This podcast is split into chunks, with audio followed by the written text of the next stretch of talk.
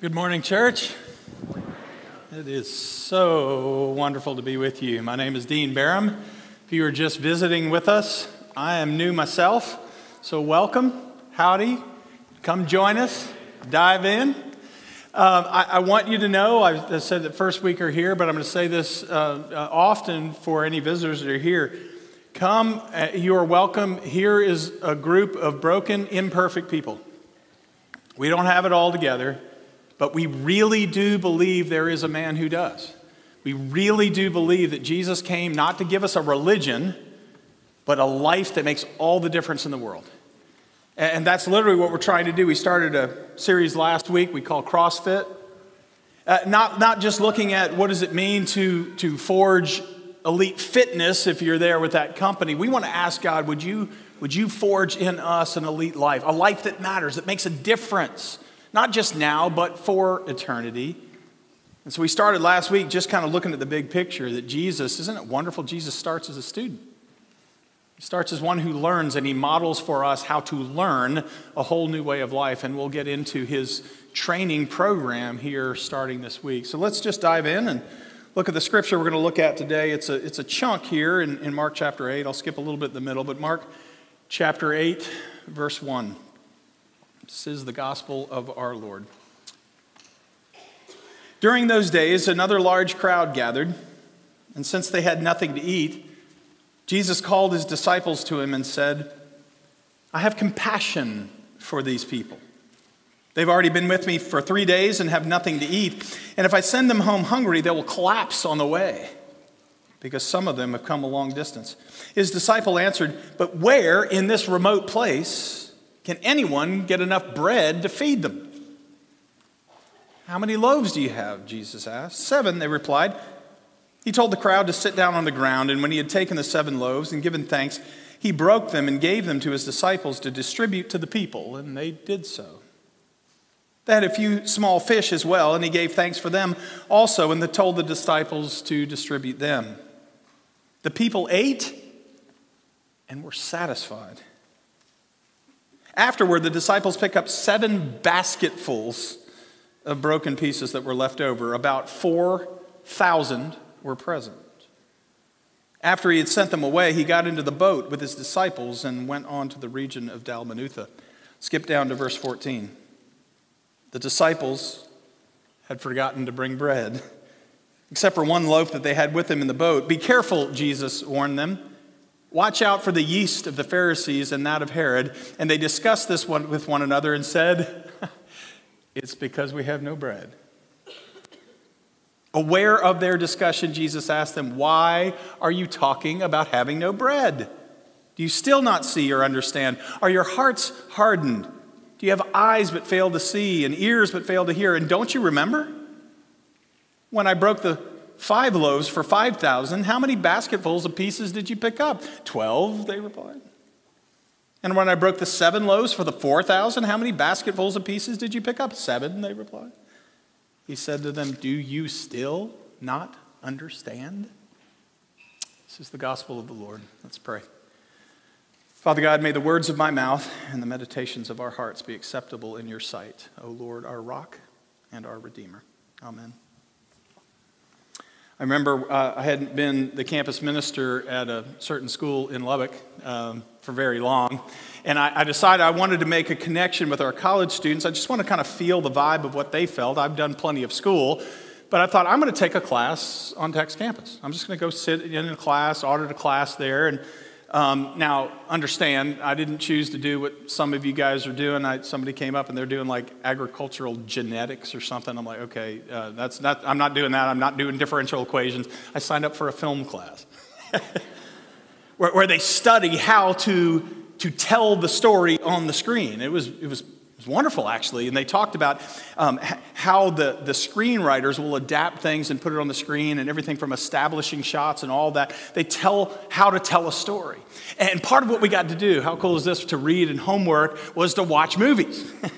and so we watched contemporary things. And then, of course, a central part of the class was to watch classic movies that were, you know, ranked as some of the best of all time. Now, I'm going to be honest with you. Hope you you know, doesn't offend you, but I, I, the number one consistently on a list or top five is this movie called Citizen Kane. And I'm just being honest with you, I don't get it. I, I don't get it. It's long, it's slow, unbelievably depressing. I'm, I'm sorry if it's your favorite movie, I apologize, but I it just couldn't get it. But there were some in the classic repertoire that I really liked. I mean, they talked about studying one of the early romantic comedies, and it was this film right here. Breakfast at Tiffany's. I thought maybe I'll enjoy this one because back in the day there was a song and the song pretty cool. I like to play it on the guitar, so I, uh, let's just try this out. And it was good. This movie was actually good. And, and part of what it does, it tells the story of a woman named Holly who's a kind of social butterfly in downtown New York. And the, the deepest she goes in her kind of character at the beginning of the movie and through much of the movie, her, her great goal in life is just to marry rich. That's what she's trying to do. She's just trying to marry somebody that's rich. Now, here's the thing we, we learned again, you know this from other stories too, but we learned in the film class. Here's the thing that drives a plot is conflict. And there's a, one of two ways, there's others, but there's a couple ways that this can happen. Uh, the main character can either have a noble goal and there are obstacles to get to that goal that they have to overcome, or in this case, the obstacle is the goal itself. It's not a great goal, so they have to overcome that by getting a different goal. And so enter the conflict in the story. What's her goal? Marry rich, shallow, superficial, that doesn't matter, but all of a sudden, she can't help but to start falling in love with this struggling poor writer named Paul. Some of you that are around and watch TV in the 80s, he was Hannibal from the A-Team. and so she's, she's in the show, she's doing this, and, and it's important to get this. One of the central characters in the story is a cat.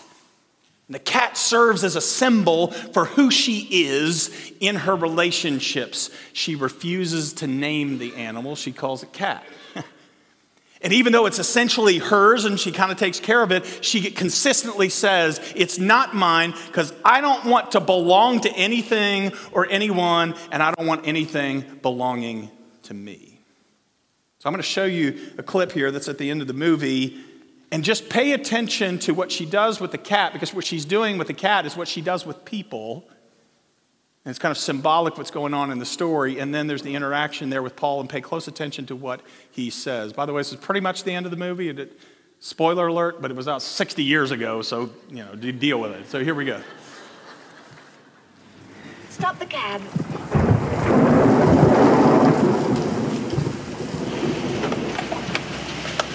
What do you think?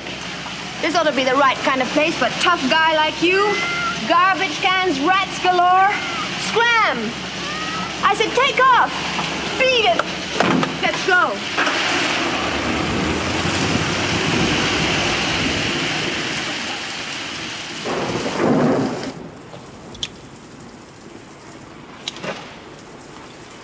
Driver, pull over here.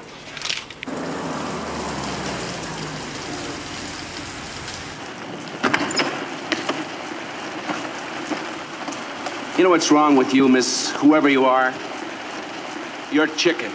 You've got no guts. You're afraid to stick out your chin and say, okay, life's a fact.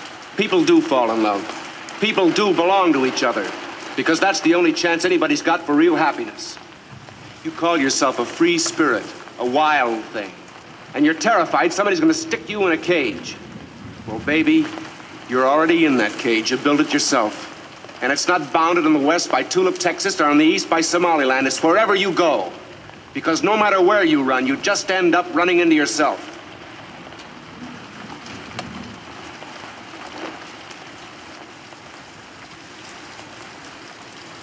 Here, I've been carrying this thing around for months. I don't want it anymore.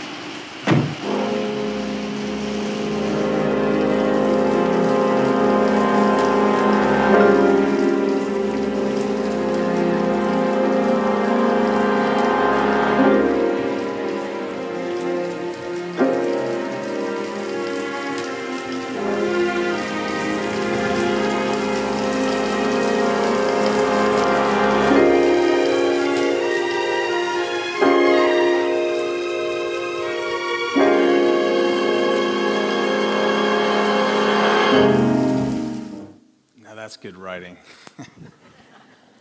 now, I won't steal the ending. You go watch the movie. It is Hollywood, so things have to end well. But what a great line there. People do belong to each other. In fact, that's the only thing that makes life and happiness possible. But she struggles with that. And we feel it, don't we? And this is 60 years ago, so I, I thought maybe I'll consult some young theologians to help us think about this problem. So, group of young theologians called White Reaper. Maybe some of you have heard of these guys. Some of my uh, former students I were texting together this week, and one of my students introduced me to this band. I already downloaded some cool stuff in here. This is uh, album came out in 2019, hit it pretty big, and uh, it's called "You Deserve Love." And a lot of the songs in it are wrestling with the complexity of human relationships. And this is the one that I like that fits right in with, with the image we heard 60 years ago. Song called Saturday. And he's wrestling with making a connection, stepping out and actually connecting to other human beings. Watch this, the first line there. Thank you so much for calling me, but my hand's already trembling. What does that say about us as human beings? We want to connect. People will reach out and make a connection, but hold on, we're scared to do that too. So, in, in, in, one part of the song, they're afraid to, to start making the connection. When they do actually show up, look at this line I'm just trying to arrive in such a manner so as to not look alone. And he goes on to say, But I am. So, so either we want to avoid making connections, or when we do, we don't really show up as who we really are. So whether it's a 60 year old film or, or, or, the songs of today, both of these are speaking to something deep in the human struggle. I call it the proximity problem. All right, not the physical one. You don't want to sit next to the world's strongest man on an airplane. That's a physical proximity problem. I'm talking deeper than that. Here's, we all know this to be true. Can we just put it out there? And film and art and music tells us all the time, reminds us. Here's the reality if you let people into your life, they may hurt you. If you actually let your guard down and care a little bit and, and care for other people a little bit, they might hurt you. If you, I don't know, come to a church and do more than just kind of sing and pray and do all that, if you actually engage, you might get hurt here. It's the proximity problem. here's the thing what do you do about the proximity problem? You know, people have been wrestling that for, with, with for, uh, that issue for a long, long time. In fact, one of the classic answers, literally, classical Greece has a whole philosophy called Stoicism. Do you know what Stoicism basically says? Just don't care. Don't let anybody in too closely. Why? They won't hurt you if you don't care, if you don't put yourself out there at all. And let's be honest, Sometimes church people are great Stoics. What do we say when we come and interact with each other a lot on a Sunday morning? Hi, how are you doing? What do we say? Please talk back to me. What do we say? I'm fine. And we put on a plastic smile and we have our Sunday best on. Nothing, nothing bad about dressing up or whatever, but we are really good at hiding in religious communities who we really are.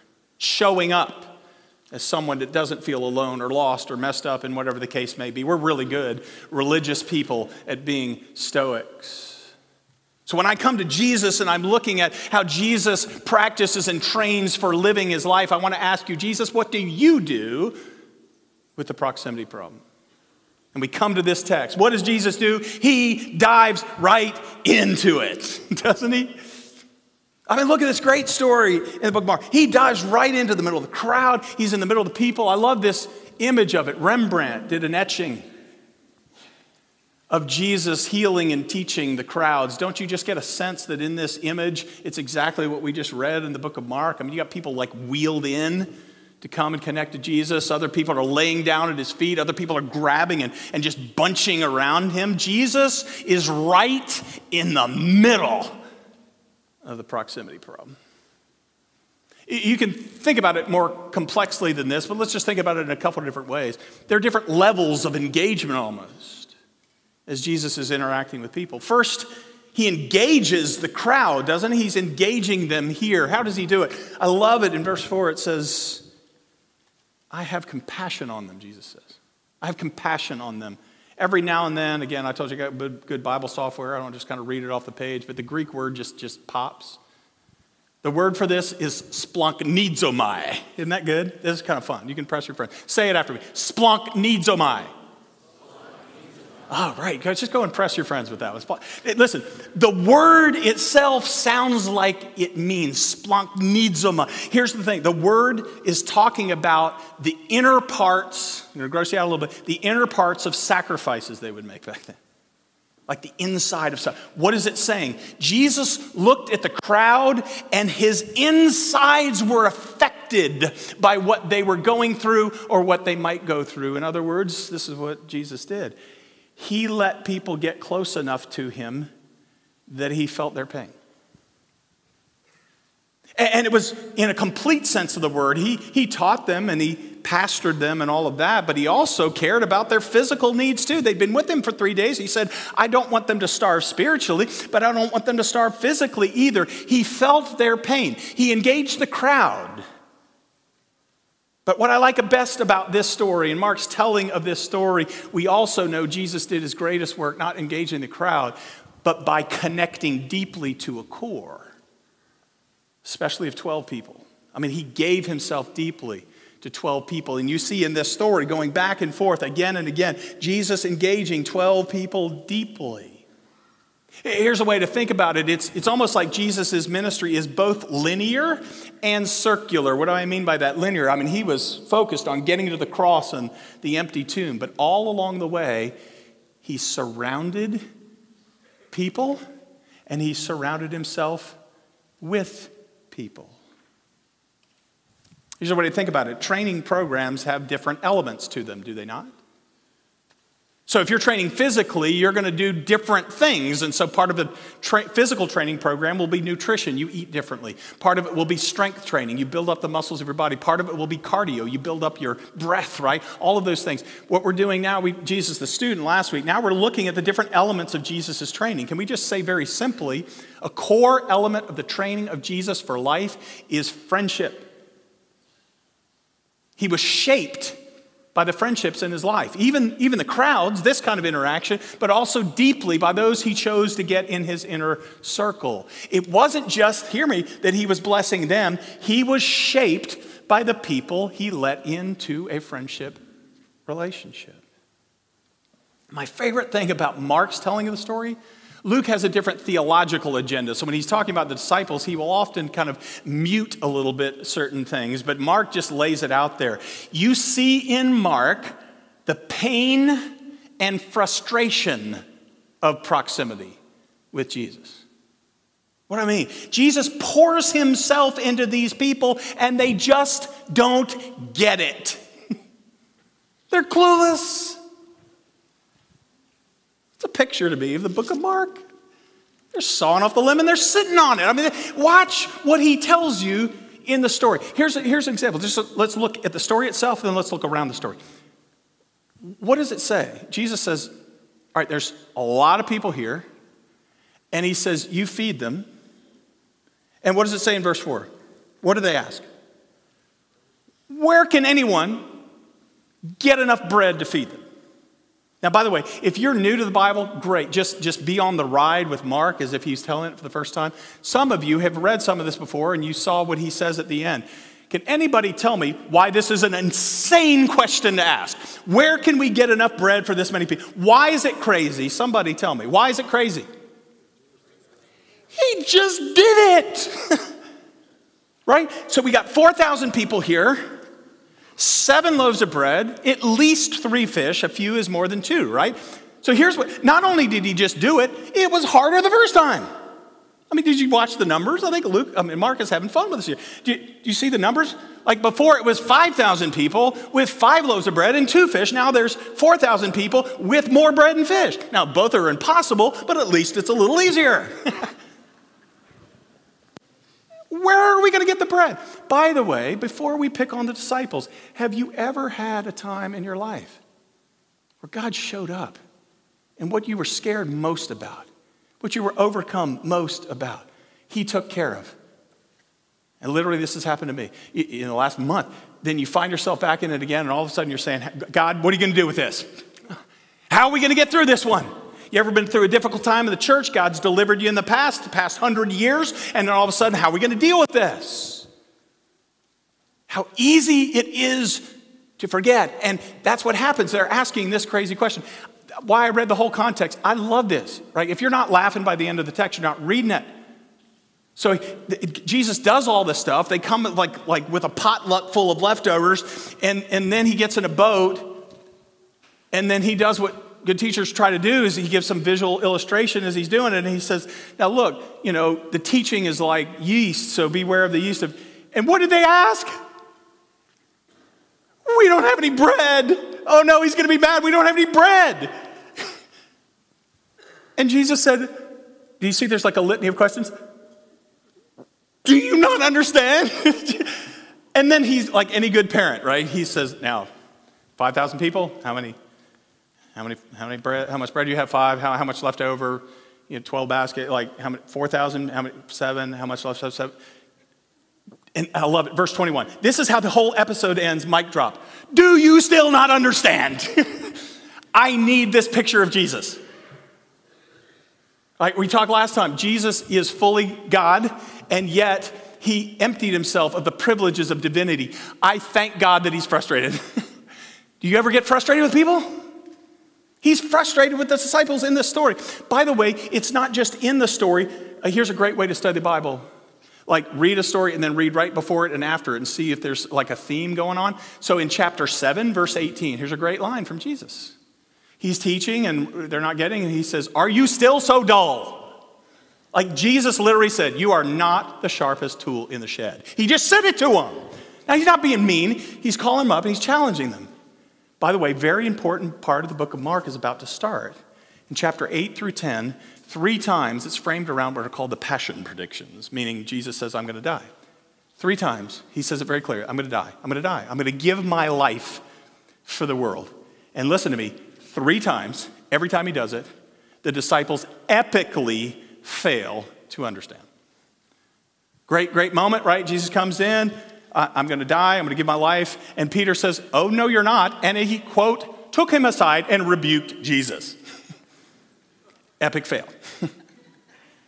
Second time he does it, he goes and he says, I'm giving my life for the broken and the needy and the helpless. And then all of a sudden, children come flocking around Jesus, and the disciples say, Get away, you're not important enough. Epic fail.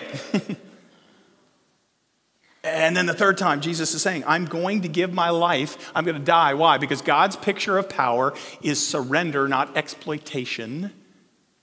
And then James and John come up with an ambitious mother behind them and say, We want the right and left hand places of power in your kingdom. Epic fail. it is no coincidence that the very next story after this one is the story of a man that is so blind, Jesus has to heal him twice. Talk about that story some other time. Jesus understands the frustration and the struggle of, hear me, what feels like failure. Now, Jesus doesn't fail, but do you understand? Jesus didn't always get people to do what he wanted them to do. And he poured his life into people, and it didn't always work. And I don't know about you, but that's powerfully good news for me. It's important to me to see a picture of Jesus frustrated a little bit. Jesus knows what it feels like to pour your life into someone or to something only to feel the deep disappointment of it not working out the way you intended. He knows what that feels like. And let's be honest, because it is hard, don't we sometimes go the way of music and movies, sometimes, let's be honest, we want to say, it's better not to even try at all. Don't name the cat. Don't try to belong to anybody. Don't step into a new relationship or connection. Or if you do, don't come real, whatever you do. We want to say, mm, better not to do it at all because relationships, when they're real, are hard. Remember the First time, one of the first times I ever came to Texas. Came on a mission trip with college students to go to Impact Houston Church of Christ. Some of you have probably been there, have heard about it. Powerful inner city ministry there. At the time we went, it just felt right. I mean, now they got really nice facilities. When we went there, uh, they were meeting in a condemned, abandoned old school building downtown. But my favorite part of the experience, favorite, not the right word, the most real part of the experience for me. Uh, several of us went in different places, different ways, and one of the ministers there took me to, to spend some time with a mother in their church. We're sitting in her living room. She's telling the story about how she had to lock the door on her 20 something year old daughter because she was so addicted to drugs. She kept stealing, kept stealing, kept stealing from the family, and they had small children in the house, so she had to lock her own daughter out.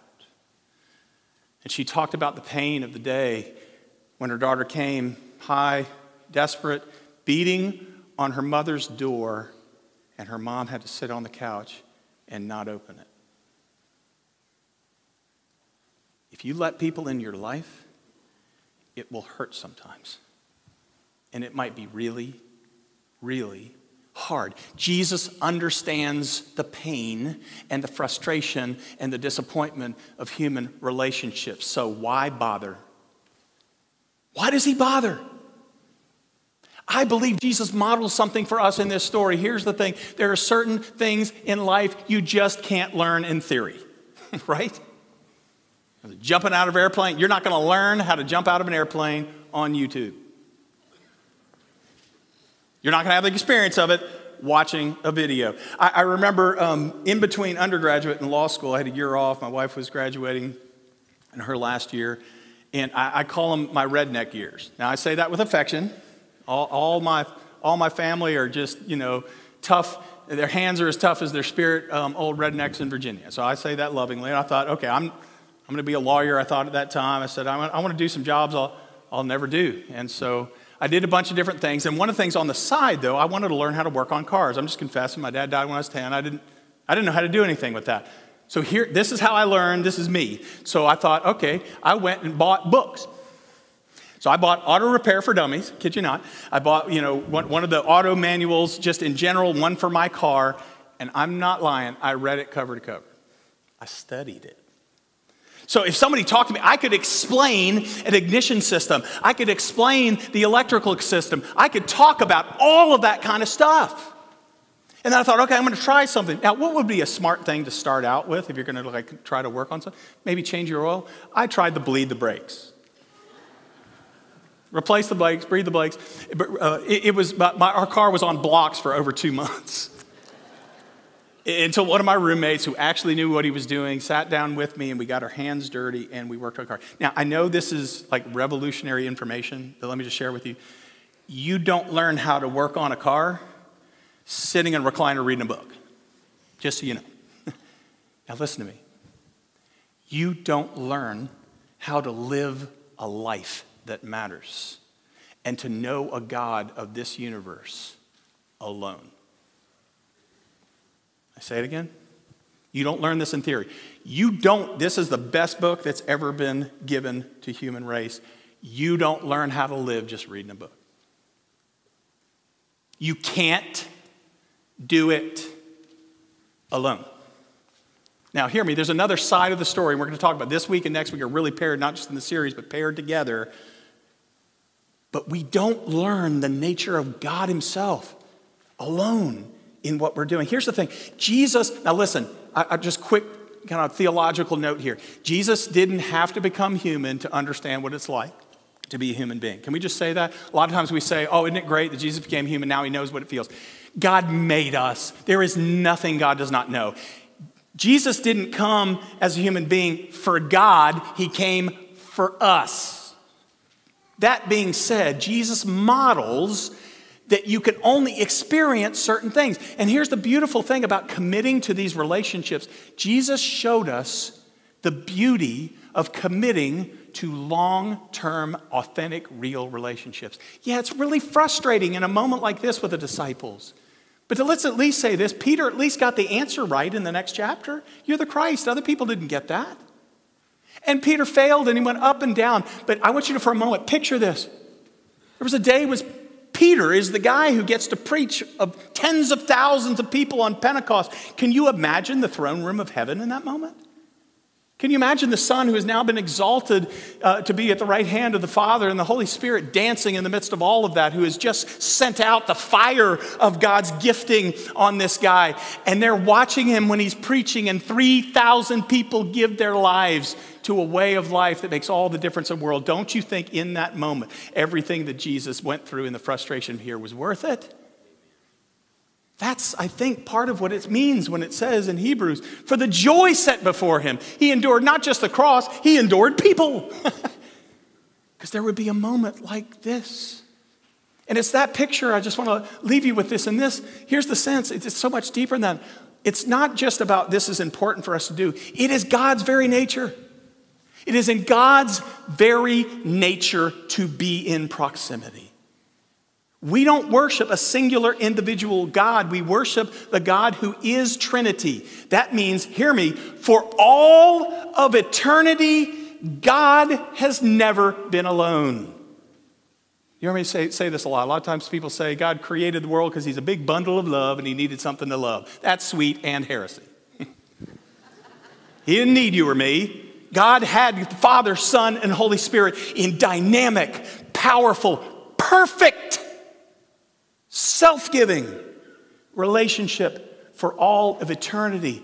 We cannot be who we were created to be alone because even the God of the universe is not. That's why you can't stay off your phone sometime, maybe even right now. That's why you got to message somebody or you text somebody or you call somebody or you IM, whatever. You, we've got to connect to people. That's why I, I've been here two weeks and my phone keeps dying because I shop with my wife and she's not here. By the way, HEB is the best grocery store in the history of the world. And when I, and I go there and I'm talking to my wife the whole time. Last night, I'm buying stuff. She said, You're just putting off doing the PowerPoint. Yes, I am. And, and I'm buying stuff. And, and my phone is dying. Why? Because I'm longing to connect. By the way, that's why college students, who've given up on God will weep because war is about to break out in the Ukraine. That's why students that, that don't have anything to do with church will be turned up. It's, their, their splank needs them They'll be turned upside down because of trafficking that's going on in Africa. Because in those moments when we reach out to connect, we're stepping into the very nature of the God of the universe. Do you know, I love, I love Christian history. It's so deep and rich. You know, they, this was so rich, they had to make up a word. Did you know that? John of Damascene, there's a great guy, and he made up a word called perichoresis. I'm giving you a bunch of Greek here, but perichoresis.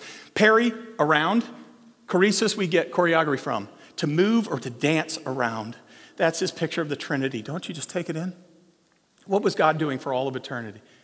He was dancing around Father, Son, and Holy Spirit. And here's the thing if you are going to be who you were created to be, if you're going to live a life that you were designed to live, you must enter the dance too.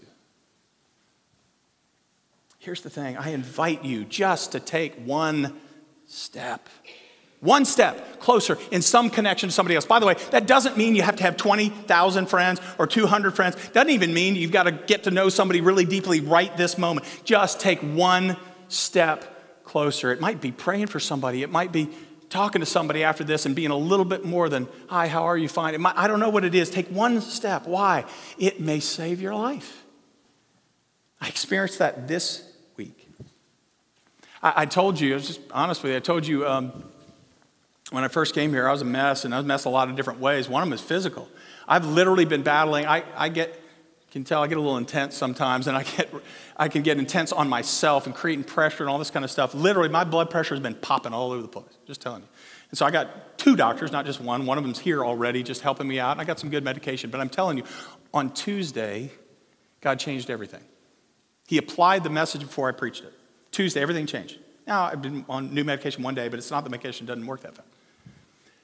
Uh, Kelly doesn't even know this, but I got the opportunity to go with Kelly and Bob Davidson to see and meet some of our oldest members of our church. Here's the thing he didn't know. Before we got in the car, we had it scheduled. Before we got in the car, my blood pressure shot. I mean, it was over 160 or something like that. And um, I almost bailed. I sit in my office. And here's what I thought God, I know this is me. I know this isn't, I got all the physical stuff covered. I know it's just me. Like, just all the stuff accumulated. And I prayed in my office. I'm like, God, this is why I'm here. I'm just going to, I'm to trust you that if I actually just show up, the way you've asked me to show up, you're going to take care of things. I'm telling you, I'm not making this. I'm sitting in Amadale's living room. Amadale Backus, 97 year old icon of the faith of this church, sitting there talking with her. And it was like God said something. I could feel it in the moment. I could feel peace hitting me.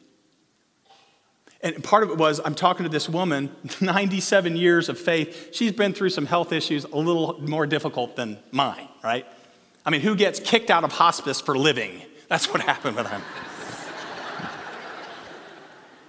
so I'm just thinking, and, and I didn't hear an audible voice, but I'm telling you, I felt like God was saying, Son, this is why you're here to belong to people like this. And I could feel it. And I got to spend time with Bob Walker and hearing his stories and a man that God has used to build two universities. And I'm telling you guys, when we walked, when I walked out of the room, he said something over me that is a blessing that I called my wife and I shared it with her. And then Joe and Glow Hayes, oh, Glow lives up to her name, doesn't she? And I think about that passage where it says, uh, David says, My cup overflows. It's like the life of God overflows into them. Listen, I have data to show that showing up in proximity with people can change your life. I got home, my blood pressure was 30 points lower just by being around the people of God. That's just my testimony of this. I'm just saying, what would it look like this year if you say, Oh, Jesus, would you train me to take one step closer? Some of you have been around a long time and you've been doing this. You say, I don't need anybody in my life. Well, who needs you in theirs? Who needs you to take one step closer? Because here's the thing Film was right a long time ago. To belong to somebody is the only way to have real peace and joy and happiness in this life. Thank you, Jesus, for modeling it for us. You don't just show up when it's easy, you don't show up when everybody looks great and sounds great. You step right into the middle of the difficulty and pain and joy of real human relationships. Let that continue to be, an even more, defining characteristic of this church. To the glory of your name we pray. Amen.